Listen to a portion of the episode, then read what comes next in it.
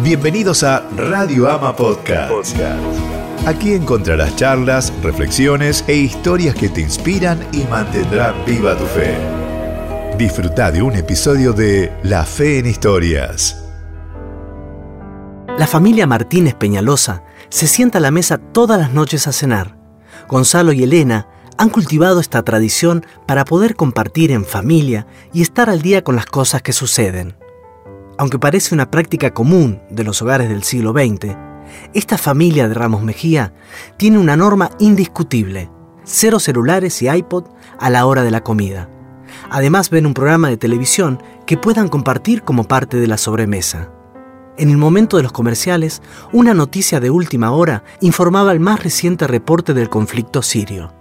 Las imágenes mostraban lo más dramático y perturbador que el hombre en su afán de contender puede hacerle a su semejante. Luego de esto, Jimena hace un comentario que refleja la máxima incomprensión del por qué hay tantas guerras. Pa, ¿hasta cuándo noticias como estas? ¿En algún momento nos pondremos de acuerdo y habrá paz en el mundo? Gonzalo, padre de Jimena y Mati, suspira profundamente y le contesta. Parece imposible hablar de paz en un mundo donde los conflictos ocupan los titulares de la prensa y la tele, pero como familia debemos confiar lo que dice Juan en el Evangelio. La paz les dejo, mi paz les doy. No se las doy a ustedes como la del mundo. No se angustien ni se acobarden. Mati lo mira pensativo y enseguida pregunta, ¿pero se sienten tan ofendidos que llegan al punto de matarse y acabar con pueblos enteros?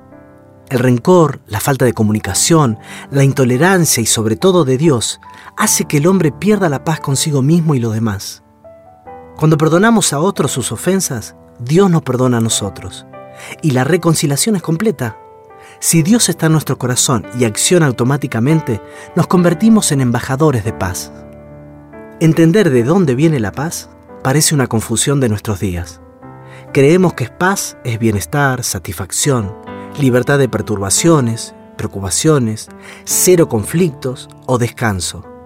Pero si Dios no está en la ecuación, estas cosas se desvanecen porque el único amor profundamente puro que las soporta es el amor de Dios.